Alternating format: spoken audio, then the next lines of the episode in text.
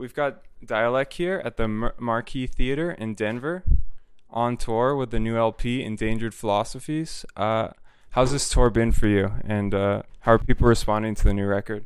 Uh, it's been good, man. It's uh, you know, always interesting uh, traveling through the middle of this country. Yeah, yeah. But uh, yeah, it's been good, man. We've uh, we've had some good times. Uh, New Orleans just came back from uh, the uh, West Coast. Did um, what was it? Uh, L.A., uh, San Diego, and San Francisco. Um, actually played Las Vegas for the first time on this tour, so that was uh, that was actually a lot of fun. so it's been good. Yeah. Regarding the new record, what what were you what were you thinking about when you titled it Endangered Philosophies? Um, I mean, I, I really it's funny. I don't I don't really like getting into the specific meanings of uh, yeah. of lyrics or or titles because I kind of like people to find their own meaning in what I'm doing. Mm-hmm. But uh, I mean that one is pretty uh, self-explanatory. I think uh, if you look at you know the current state of things in this country right now, uh, you know the anti-intellectualism. Um, I mean, I, it's pretty much touching on that. Looking at today's political climate, uh, do you see hip hop living up to its heritage as a voice of political opposition? Um, that's that's a difficult question to assess because uh, I mean, hip hop has become pop music. Right. So if you're looking at strictly what's on the radio, then no. But Mm-hmm. I mean, pop music has rarely ever touched on the serious subjects. I mean, sometimes it, has, but um, that's usually been the the role of the underground artist. Um, and I think that hip hop still does that. I mean, like if you look at uh, guys like Immortal Technique, you look at uh, you know, even uh, Run the Jewels, Killer Mike. Um, you know, I mean, like there's there's a lot of heads that are that are still speaking on on relevant subjects and uh, talking about social justice and uh, and things like that. So, I mean, the I think hip hop is still doing that. It's just that hip hop has grown into such a huge um, genre that it encompasses, you know, everything from pop music to the underground. So you have uh, so many different variants and styles. You know. When you look at sort of newer generations of hip hop artists, or more specifically underground hip hop artists, do you do you feel confident? Do you feel uh, like they're moving in the right direction? Absolutely. I mean, I feel look, music, music, and um, I mean, how do I put this? Like, mu- music is always moving forward. You know what I mean? It's always progressing. Um, hip hop specifically, like again, like has grown into such a such a huge, um, just I don't know, just such a huge music, man. It's Yeah. worldwide. You know. Yeah. Um, I think you have a lot of younger kids that uh even you know they're they're pushing it even further. So I feel like you you know you you have the voices there, man. It's um I get upset when people talk about like oh you know like music was good when I was growing Right, up, but right. there's nothing good anymore. I, I don't believe in that at all Yeah. because I really feel like amazing music is being created right now. It's just that you have so much music at your fingertips. It's really hard to to find everything that's new. But if you dig and if you look, that stuff is there, man. And I feel uh, younger cats are definitely making noise, man, and they're definitely making some moves. So I'm I'm I'm very confident in music. Cool. That's good to hear. Uh, what are you uh, What are you listening to right now? Um, I mean, hip hop wise, Yeah. uh, I mean, it's not a new cat, but I've, I've been listening to Kyle a lot. Yeah, Kyle's amazing. Yeah, I think So li- I think lyrically he's he's one of the illest. Yeah. Um, I like that kid Afro. Um, Oh yeah, yeah. uh trying to think who else like newer cats um i actually just uh uh this group i have to shout them out man uh this group gestures from san francisco that just uh were the local opener Okay. to our show two days ago i was completely blown away by them uh, they were like modern day velvet underground Wow. Cool. kind of thing uh really amazing so gotta check them out uh dream crusher um i mean i'm listening to more than just hip-hop Yeah, of uh, course, but yeah. there's you know there's again there's just so much stuff man uh black marble is another band that i'm very into right now that's not hip-hop but Mm-hmm. just uh off the top of my head Looking back on your uh, 20 odd years as Dälek, is there any one project you feel particularly proud or satisfied with? I'm never satisfied with anything. Um, and I've kind of made it my mission to make sure that everything I release, I'm proud of. Uh, I don't, if I'm not 100% behind it, I don't put it out. So, in that sense, I'd say I'm proud of everything we've done.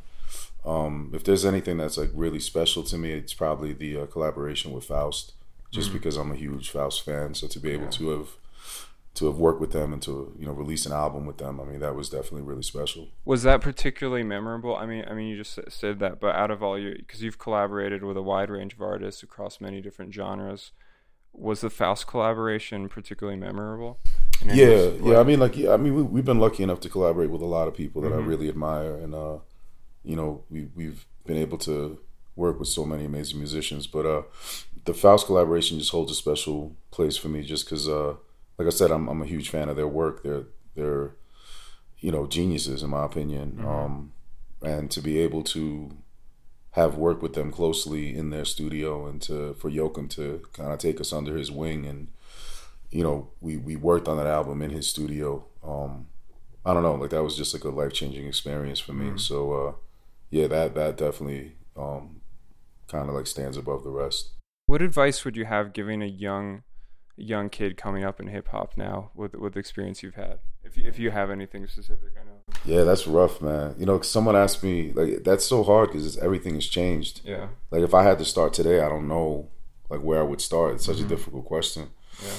Um, but I think like the most important thing I would tell any artist coming up is uh you have to define what success means um, because you can't let anyone else define your success. Um, we live in a country where celebrity is, you know, put up on an altar, and uh, mm-hmm. that was never a reason why I started doing music. Um, money is another thing that people put up on an altar. That's not a reason why I, have made music. Mm-hmm. So by my definition, I'm a success. By mainstream music's definition, I'm probably not a success. Right. But um, what really matters is is how you feel about what you what what you want to create and what you want to set out and do. Um, I think that's the most important thing because once once you try to live up to other people's expectations, that's a game you can't win. You know what I mean? Whereas if you if you set up your own goals and your own, you know, things that you want to achieve in your career, then you could you could you can handle that yourself and you can you can see like how your trajectory is going. You know? Right, right. Kind of similar to that, the mixing on this album is very interesting because the verses are, and most rap music, right? You have the verse that sits on top of the instrumental, and in this, I noticed most of the verses are kind of embedded, maybe a little bit on top of the uh, instrumental. What what were your thoughts going into crafting the sound of that album? And did you worry that people would not wouldn't be able to take to that? Think it was like I don't know. They're just not used to it. Well, I mean, it's kind of funny because uh, that's always been our aesthetic from right. the beginning. Um, but specifically, this album, I feel like it's the vocals are the loudest they've ever been mm-hmm. in comparison to our other records. I mean, it's always been part of the aesthetic, mostly because uh, I just feel that traditionally the way hip hop albums are mixed, it does sound like the vocals are sitting on top of the instrumental, which mm-hmm. kind of separates the lyrics from the music, which is not what I want. And it kind of, to me, like I feel like it lessens the impact of the actual music. Mm-hmm. Um, I've always wanted the music itself to be very impactful, along with the lyrics mm-hmm. and the delivery. So early on, I mean, uh, My Bloody Valentine is a huge influence in what we do, and their vocals, although they're they're singing, um, their vocals and their melodies are very in the mix, mm-hmm. uh, where they almost become like another instrument. So that's always been kind of like aesthetically what Dälek does as far as uh, as far as the mix. As technology has gotten better, we've been able to to keep the music impactful and and and have the vocals kind of sit in its own pocket where you can now you can kind of make out the vocals better right. than you ever have. Um, but it's still in the mix compared to the way most hip hop is mixed. But um, to me, I feel like the the other almost like side effect of doing that is that it makes the listener have to listen closer to hear what I'm saying lyrically, which almost gives uh gives gives the um the lyrics that much more weight. Right. What's the production process like on this record? Is it different from previous albums? Um, I mean every every record is a, a bit different. If I could think of like any, I mean like the the, the major difference with this one was uh we had a lot of uh, people that we know that wanted to collaborate with us. We're just not the kind of band that you know where we would have a guitar solo from a guitar player, you know, guest guitarist or whatever. That's not really what we do.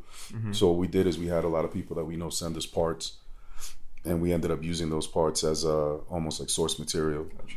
So we uh, the band Metz from uh, Toronto, mm-hmm. they sent us some stuff. Um, I'm trying to think who else. Uh, uh, blank out the names, man.